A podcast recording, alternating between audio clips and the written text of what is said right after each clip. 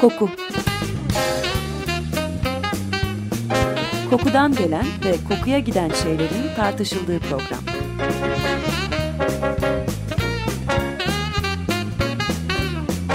Hazırlayan ve sunan Vedat Ozan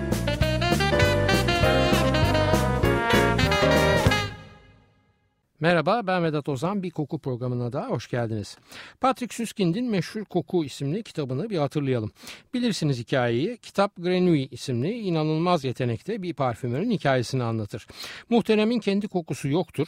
Onun da bütün hayatı başkalarının onu fark edeceği, beğeneceği ve çekici bulacağı bir parfüm yaratmak veya sembolik olarak olmak istediği bene ulaşmak uğruna oradan oraya dolaşmak, kendinden gayri her kokuyu yeteneğinin de sayesinde aşırı bir titizlikle algılamak ve uğrunda koştuğu bu parfüm uğruna da cinayetler işlemekle geçer. Kitapta ve tabii filmdeki birkaç sahnede o dönem bir parfüm satışının nasıl yapıldığını izleriz.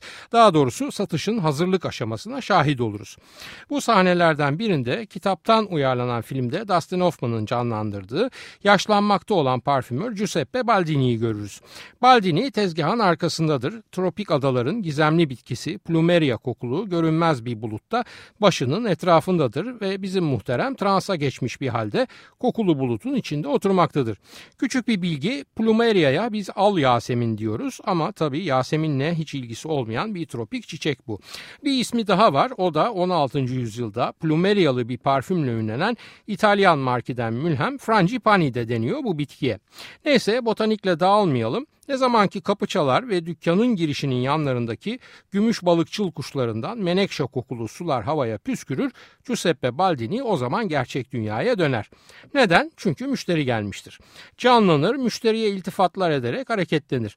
Öyle hareketli vermiştir ki kendini çevreleyen plumeria kokulu bulut bile onu takip edemez olur. Müşterisini bir koltuğa buyur eder. Bu kısa seremoniden amaç kıymetli ve pahalı parfümlerini müşteriye satma çabasıdır. Hikayenin sonrasını biliyoruz. Grenouille Baldini'nin yanına çırak girer ve ona müthiş yeteneğiyle yeni yeni parfümler üreterek yeniden meşhur olmasını sağlar. Baldini neden ününü yitirmektedir? Çünkü daha genç dolayısıyla koku algısı çok daha kuvvetli bir rakibi çıkmıştır ve o maddelerin içindeki kokusal nüansları Baldini'nin yaşlanmış burnuna nispetle çok daha kesin ayırabilmekte. Bu sayede de yeni ve farklı parfümler üretip ünlendikçe ünlenmektedir. Grenouille genç bir burun olarak Baldini'nin bu talihsiz döngüyü kırmasına yardımcı olarak koklayanların bayıldığı yeni parfümler formüle eder ustası adına. Daha önce bahsetmiştik yaşımız ilerledikçe koku algımız kaçınılmaz olarak zayıflar ve bu durum ileri yaşlarda çok çok ciddi ve yaşamsal sorunlar yaşatabilir bize. Azalmakta olan koku duyusunun ve dolayısıyla yaratıcılığının ikame edilmesi karşılığında da Baldini, Grenouille'ye maddelerin kokulu yağlarına nasıl ulaşabileceğinin yani damıtma ve distilasyonun tekniğini öğretir. Tabi her kokulu malzemenin öz yağı damıtmayla çıkmaz, ölü bir hayvan veya demirin kokusuna da bu sebeple ulaşamaz Grenouille. Bu nedenle bu kez farklı bir kokulu sıvı elde etme tekniği olan enfiltraj tekniğini öğrenmek için Gras yollarına düşer vesaire vesaire vesaire. Evet bu sahnelerin hikaye edildiği dönemler Paris'te parfümerinin altın çağı hala sürmektedir. Bugünkü Fransızların büyük büyük anneleri eğer statü ve maddi imkanları müsaitse parfümörü ziyaret edip onunla fikir alışverişinde bulunabilmektedirler. Parfümör de onlara ya hazırdan bir parfümünü ya da sadece kişiye özel hazırlayacağı bir başka parfümü üretebilmektedir. Bu kişisel parfümün formülü de gizlidir ve müşteriyle beraber yaşayıp onunla beraber ölerek bir nevi kokulu imzası veya kokulu kimliği haline gelir tarih içinde. Bugün de kişiye özel parfüm yaptırabilirsiniz elbette. Tabii bu kadar maddi gücünüz varsa yurt dışında bunun örnekleri 50 ile 70 bin dolar arasında değişiyor. Bizde 3-5 öz yağ veya kompoze esansı birbirine karıştırarak basit bir çiçek kokusu elde etmeyi ve bunu da kişiye özel parfüm olarak algılamayı maalesef ben kabullenemediğimden yurt dışından verdim bu fiyat örneklerini. Şimdi gene zamanda dev bir adım atalım bugüne gelelim. Baldini'nin ayakta karşılanan koltuğa buyur edilen kendisine envai çeşit farklı parfüm numuneleri sunulup eğer hazırdakiler uygun değilse ısmarlama bir parfüm yapılabilmesi bile mümkün olan müşterisinin yerine koyalım kendimizi. Böyle bir ortam ilgi ve bilgi var mı parfüm satış noktalarında sizce? Hayır. Neden? Çünkü öncelikle bugünkü parfüm kullanımının yaygınlığıyla o günkü yaygınlığın mukayesesi bile mümkün değil artık. Bugün için hangi ülkede olursa olsun kadın veya erkek herkesin bütçesine göre bir seçenek sunuluyor ve o dönemin parfüm kullanma ayrıcalığı artık bir vakayı adiye yani sıradan olaya dönüşmüş durumda. Bir başka deyişle artık parfüm bir lüks ürün olmaktan günlük tüketim malına evrilmiş vaziyette. Biraz da bundan sebep bütün fiyat dilimlerini düşündüğümüzde piyasada binlerce hatta on binlerce belki de yüz binlerce parfüm var. Böyle bir ortamda farz edin ki hayatınızda ilk kez parfüm alacaksınız ve bir parfümeriye veya büyük bir mağazaya girdiniz. Sizi bekleyen karmaşadan bunalıp kaçmıyorsanız vallahi helal olsun size. Üzerinize satıcılar hamle edecek, o kolunuza, bu bacağınıza bambaşka kokular püskürtecek. Kimi şu kadarı bu kadar ama büyüğünü alırsanız şu kadara geliyor diyecek. Kimi bunu mutlaka almalısınız herkes acayip bayılıyor falan diyecek. İlk kez kokuya para verecek olmanın da gerginliğiyle sizi karşılayan bu mahşer kucaklaması sizi kaçırtmasa bile büyük olasılıkla yanlış karar vereceksiniz. Üstelik maalesef o satış elemanının vermiş olduğu yanlış bir bilgi de sizin hafızanıza üzerinde kocaman bir uzman görüşü etiketiyle doğru bilgiymiş gibi yerleşecek ve daha sonraki yargılarınıza yanlış bir temel oluşturacak. İki yıl kadar önce bir parfümeri zincirinin alışveriş merkezlerindeki şubelerinden birine uğradım. Maksadım koku falan almak değil eski ve bildiğim bir parfümü tekrar koklamak ve hafızamı tazelemek. İlk sorun deneme için kağıt şerit bulunamamasıyla başladı. Merkezleri bu ara test kağıdı göndermiyormuş. Ne diyelim sağlık olsun. Orada hazır tutulan kağıt mendil kutusundan bir mendil parçacığı çekilerek benim talep ettiğim parfüm o fazlaca emici kağıdın üzerine sıkıldı. Zaten muhterem fazlaca yakından sıktığından kağıtta ıslandı ve yamuldu. Bilginiz için bu tip koklama şeritleri hem parfüm yapımı hem de satışı sırasında çok fazla kullanılırlar. Bunlara blotter veya tuş denir. Resim kağıdından biraz hallice bir kağıttırlar ve eğer bulunamadıysa bir tabaka resim kağıdı alıp da şerit halinde kesmek ve sorunu şık bir şekilde çözmek atla deve bir iş değildir. Hemen ardından da iyi niyetinden şüphe etmediğim ancak bilgisi konusunda kuşkularımın ağzından çıkan her kelimeyle daha da arttığı satış elemanı can alıcı olduğuna inandığı vurucu fikri beyan etti. Bu parfümde kullanılan bütün çiçekler toprak yerine su içinde yetiştirilmiş çiçeklerdir. Hayda bir yaşımıza daha girdik. Zaten geçmişiz 50'yi buna ilave bonus yaşlara ne gerek var kardeşim? Sesimi çıkarmadım ve doğal haliyle toprakta yetişen bitkilerin neden suya salınıp orada yetiştirildiğini falan sormadım. Biliyoruz ki akvatik yani sulu ortamda yetişen bitki ve çiçek sayısı sınırlıdır ve bu sınırlı sayıda çiçeğin içinde kokulu olanları da o sınırlı sayıyı daha da sınırlarlar. Doğal haliyle toprakta yetişen bazı bitki ve çiçekleri de yapay olarak sadece sulu bir ortamda yetiştirebilirsiniz ama bunlar da gene sümbül veya nergis ve benzeri örneklerle sınırlı bir seçkide kalırlar ve güle veya yasemine kadar asla gidemezsiniz su içinde çiçek yetiştirmeye kalktığınızda. Ayrıca bırakalım bu alternatif botanik tekniğini bir yana o iyi niyetli gencin parfümün içine doğal bitki öz yağları koyduğu konusundaki inancını da sorgulamadım. Halbuki ya kardeşim gül yağının kilosu 8 bin dolar. Bu 100 gramlık parfümün içine gerçekten o konmuş olsa sen bunu bu fiyata satabilir misin filan demedim yani. Ben kulaklarımı çevrim dışı konuma getirip birkaç parfümü daha kokladıktan sonra neredeyse her parfüm satış elemanının gerçekten inandığını bildiğim üçüncü ve son vuruş geldi. Çok koku kokladınız burada kahve çekirdekleri var koklayın bunu ki burnunuz dinlensin. Kardeşim kahvenin kokusunu veren 60 küsür molekül var ve bunların en az 20 tanesi senin koklattığın parfümden çok daha güçlü moleküller. Kahvenin kokusu burnumu dinlendirmeyi bir yana bırak koku algımı neredeyse tamamen kitler bunu da demedim tabii çünkü üzerime vazife değil koklayacağımı koklamış olarak çıktım dükkandan dışarı.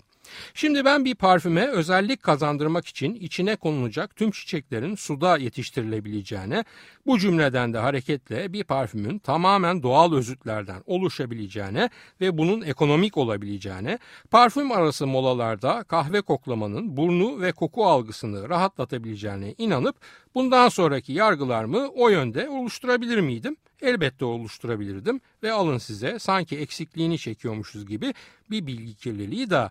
İyi de o satış elemanının ne kabahati var? O da ona söyleneni tekrar ediyor. Hatta muhtemelen bazı parfümlerin dışarı açıklanmış içerik listeleri de eline tutuşturuluyor ve garibim de çarpım tablosunu ezberler gibi onu ezberleyip ertesi gün müşterilerine tekrar ederek yetkin ve bilgili olduğunu gösteriyor.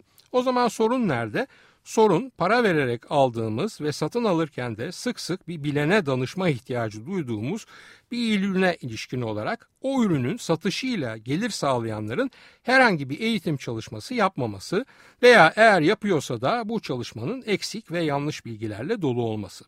Büyük olasılık bu satıcı şirkette parfüm satış elemanlarının sık sık değişmesinden dolayı onlara yapılacak bir eğitim yatırımının boşa gideceğini ve masraf hanesini gereksiz yere şişireceğini düşünüyordur ki kendi mantığı içinde çok da haksız görebileceğimiz bir düşünce değil bu. Gelin görün ki hem satış elemanının hem de o elemanın bağlı olduğu şirket sorumlusunun kendilerince haklı olması bu olumsuz durumda müşteri olarak bizim de doğru bilgi beklemek konusunda haklı olmadığımız anlamına gelmiyor. Oysa belki de satış elemanının değil o elemanın bağlı olduğu süpervizör veya yetkili kişinin konu hakkında doğru bilgilerle donanmış olması ve yeri geldiğinde bunu da elemanına aktarabilmesi bu tıkanıklığı bir nebze olsun rahatlatabilecek doğru bir karar olabilirdi. Yani biz müşteri olarak ne bekliyoruz? Geçtim o Giuseppe Baldini'nin her müşterisine gösterdiği özen ve ihtimamı en azından karşımızdaki yüzlerce seçeneği daraltmamıza yardımcı olabilecek, çok da atom fiziği bilmeyi gerektirmeyen birkaç basit ama doğru bilgi kırıntısı değil mi? Peki bu karşılığı bulunamayan haklı taleple ilgili sorun sadece bize mi özgü? Hayır kesinlikle. Pek çok ülkede koku sektörünün çok da kolay içinden çıkamadığı bir sorun bu. Ancak kurumsal yapısı veya iş ahlakı açısından ayağa yere sağlam basan şirketler bunu profesyonel olarak çözüyorlar ve parfüm satış elemanı eğitimi alıyorlar. Kolay bir eğitim mi bu? Asla değil. Çünkü öncelikle bazı temel prensipleri bilmenin yanı sıra çok fazla ürün seçeneğine hakim olabilmek gerekiyor. Üstelik satıcının satmaya çabaladığı ürün de her ne kadar ele avuca geldiğinde somut bir nesne olsa da kullanımı anı itibariyle soyutlaşan bir duygudan ibaret. Yani parfüm satabilmek aslında müşterinin önünde bir kağıda iki fısfıs yapıp koklatmak veya bileğinin içine bir damla damlatmaktan ibaret değil. Kozmetik malzeme veya makyaj malzemesi olsa söz konusu satılacak ürün iş bu kadar zor olmayabilir. Çünkü sonuçta renk rengi uyuyor mu veya bu oramı daha mı belirgin gösteriyor falan gibi elle tutulabilir kriterler var o tip ürünlerin satışında. Yani o kozmetik ürün müşterinin talebini karşılamış cildinde ve genel görüntüsünde beklenen etkiyi yaratmışsa ve eğer bütçesine de uygunsa satış gerçekleşebilir ve satıştan memnun olan müşteri aynı ürün için bir kez daha gelip gene müşteri olabilir. Yani müşterinin ürünün performansını test edebilecek birden fazla imkanı vardır ve bu da karar vermesini kolaylaştırır. Oysa parfüm öyle bir ürün değil. Şişenin içindeki sıvıya dahil olan tüm içerik maddelerini kocaman kocaman yazıp müşterinin gözüne soksanız bile sonuçta duyu ve duygularla ilgili soyut bir kavramı satmaya çalışırsınız. İçeriğinde ne olursa olsun o parfüm o içerik maddelerinin toplamından farklı bir şeydir. Aynı içerik maddelerini kullanarak birbirinden tamamen zıt kokusal profillere sahip yüzlerce parfüm formüle edebilirsiniz. Demem o ki içeriği açıklamak belki eğer çok takıntılıysanız yardımcı olabilir ancak o parfümün gerçekte nasıl koktuğu hakkında bir fikir vermekten oldukça uzak kalır. Unutmamak gerekiyor ki şişenin konduğu kutu, şişenin formu ve dahi içindeki kokulu sıvı aslında tüketicide bazı duygu durumlarını tetiklemesi beklenen sembollerdir aslında. Satıcının görevi ve rolü ise o sembolleri çözerek anlaşılabilir halde müşteriye dile getirmektir. Parfümör kendisine verilen siparişe uygun olarak coşkulu veya dingin nasıl olursa olsun bir mesaj yaratır bir araya getirdiği formülle ve bu formülün o coşkun veya dingin havası sadece ve sadece müşterinin kalbi olarak da adlandırabileceğimiz duygu durumu tarafından anlaşılabilir. Satıcının görevi de işte parfümörün yarattığı bu izlenimi müşterinin vizyonuna tercüme etmektir veya başka deyişle kokusal duygusal bir olguyu sözel olarak karşı tarafa aktarmaktır. Bu da takdir edersiniz ki bileğin içine iki damla damlatıp müşterinin o parfümü satın almasını beklemekten biraz daha karmaşık bir işlemdir. Ayrıca edilecek iki sakat kelamın ötesinde de bilgi gerektirir. Üstelik müşterinin bileğindeki o damlaları koklamasıyla oluşan izlenimin sadece üst notalar hakkında fikir verdiğini, parfümün esası olan orta yani kalp notaların ortaya çıkabilmesinin belli ve makul bir zaman mesafesine gereksinimi olduğu da ayrı bir gerçektir. Bir kahve molası verelim burada. İddia edildiği gibi burnumuzu temizlemez kahve ama keyif ve enerji vererek bizi ikinci bölüme hazırlar kesinlikle. Kahvelerimizi içerken ACDC'den dinliyoruz War Machine.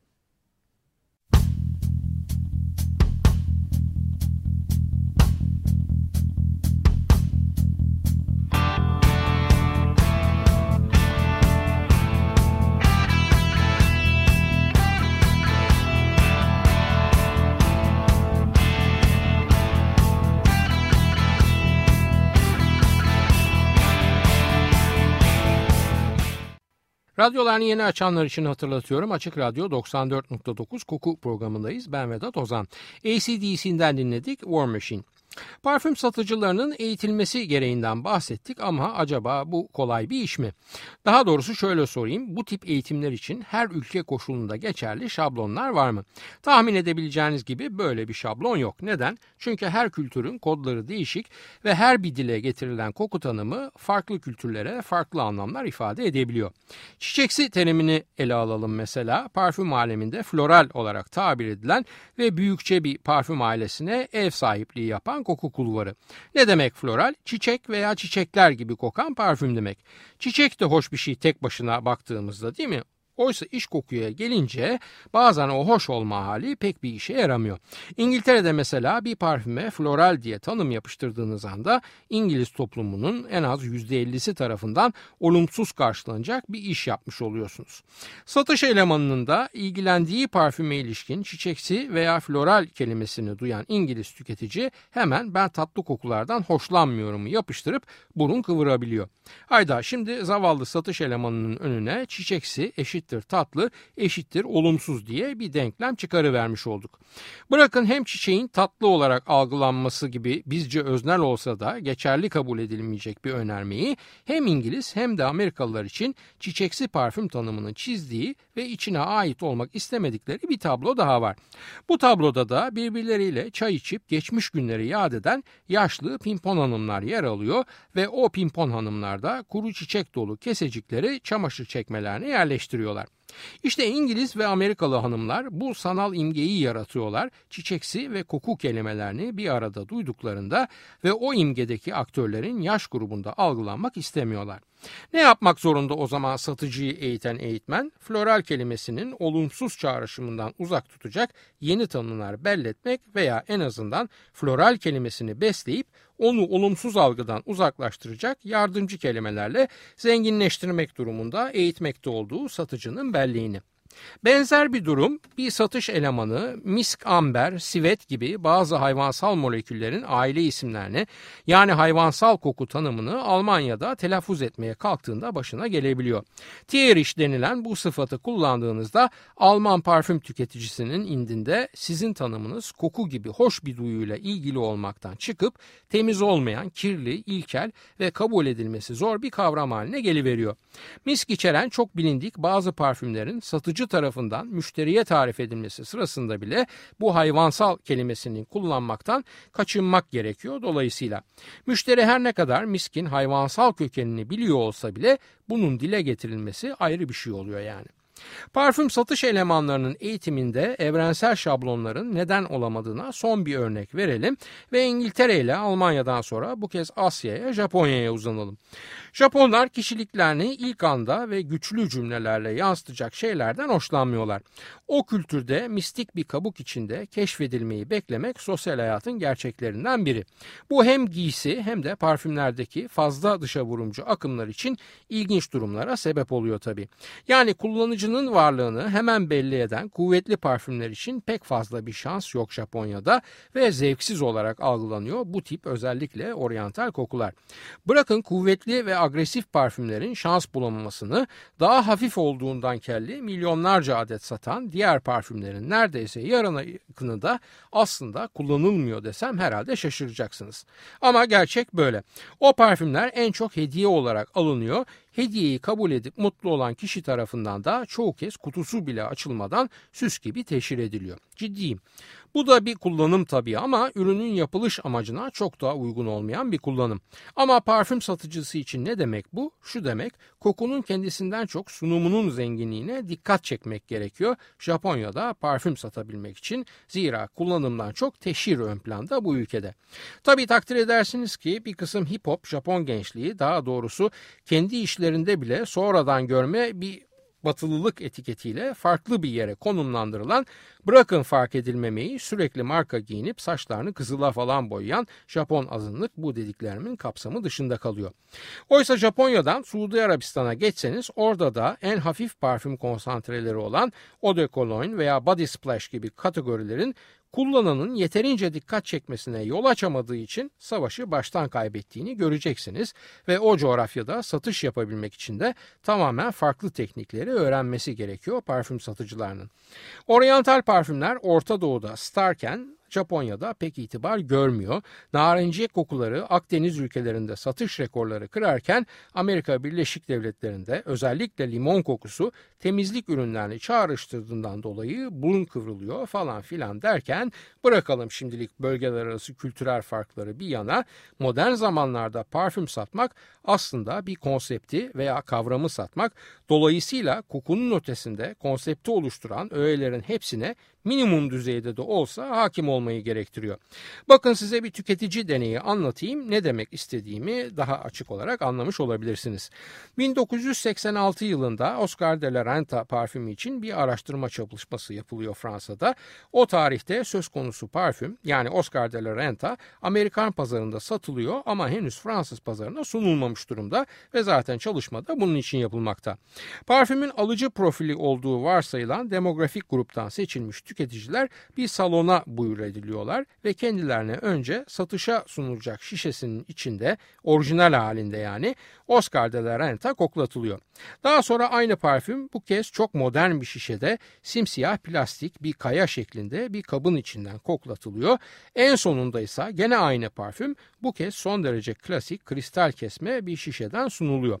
Bu alternatif koku şişelerinin hiçbirinin üzerinde etiket falan gibi bir bilgi yok. Ayrıca her örnek koklatıldıktan sonra makul bir zamanda bekleniyor ki parfümün sadece üst değil orta notaları yani kalbi de açığa çıksın ve parfümün tümüne ilişkin bir izlenim oluşturabilmek mümkün olsun. Sonuç şok ediyor insanı. Deney çalışmasına katılan 40 hanımın tek bir tanesi bile 3 farklı şişede koklatılan parfümün aslında aynı parfüm olduğunu anlayamıyor. Alın size şişe konseptinin bile tek başına parfüm satışı için ne kadar önemli olduğuna dair bir örnek. Küçük bir not bu araştırmayı finanse eden de elbette şişe formunun satıştaki öneminin altını çizmek isteyen Fransa'nın en büyük parfüm şişesi üreticilerinden biri. Doğru mudur? Doğrudur. Ne doğrudur? Bazen şişenin formu ve rengi parfümün kendi kokusundan çok daha fazla satış arttırıcı bir unsur olabilir. Peki bu ilginç durumu parfüm satıcısı eğitmeni nasıl aktaracak eğitmekte olduğu satıcıya? Bedava bir eğitim notu vermiş olayım hemen burada. Satıcının böyle durumlarda yapması gereken şişeyi muhtemel müşterisinin eline vererek şişe formunun müşteri üzerinde kendi mesajını oluşturmasına izin vermek. Yapılır mı sizce mesela bizde bu? Hiç sanmıyorum. Çünkü bizim parfüm satıcısı kardeşlerimiz nedense sanki müşteri içindeki çalacakmış gibi düşünüp şişeleri elletmekten pek hoşlanmazlar.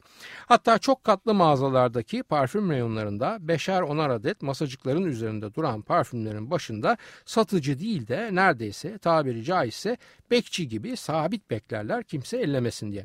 Oysa o şişe parfümlü sıvının da içinde yer aldığı bütünsel koku pazarlama kavramının bir parçası ve sadece görelim diye değil aynı zamanda elleyelim oradan da mesaj alalım diye oluşturulmuş bazı durumlarda içindeki sıvıdan da daha fazla paraya mal olmuş bir endüstriyel tasarımdır.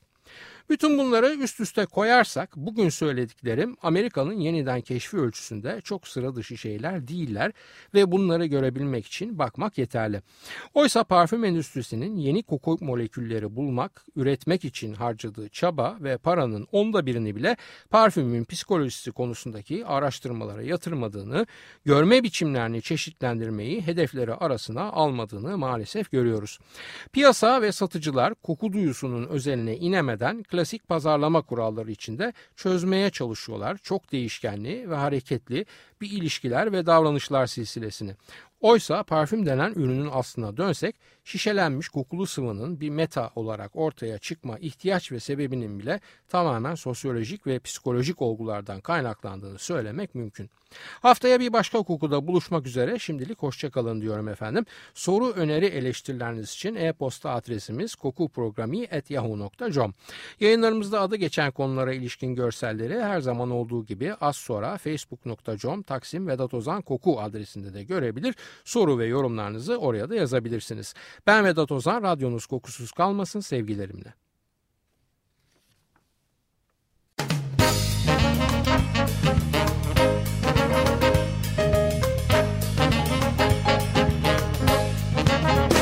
Koku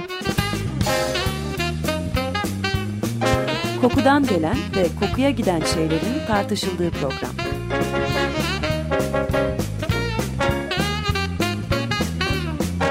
Hazırlayan ve sunan Vedat Ozan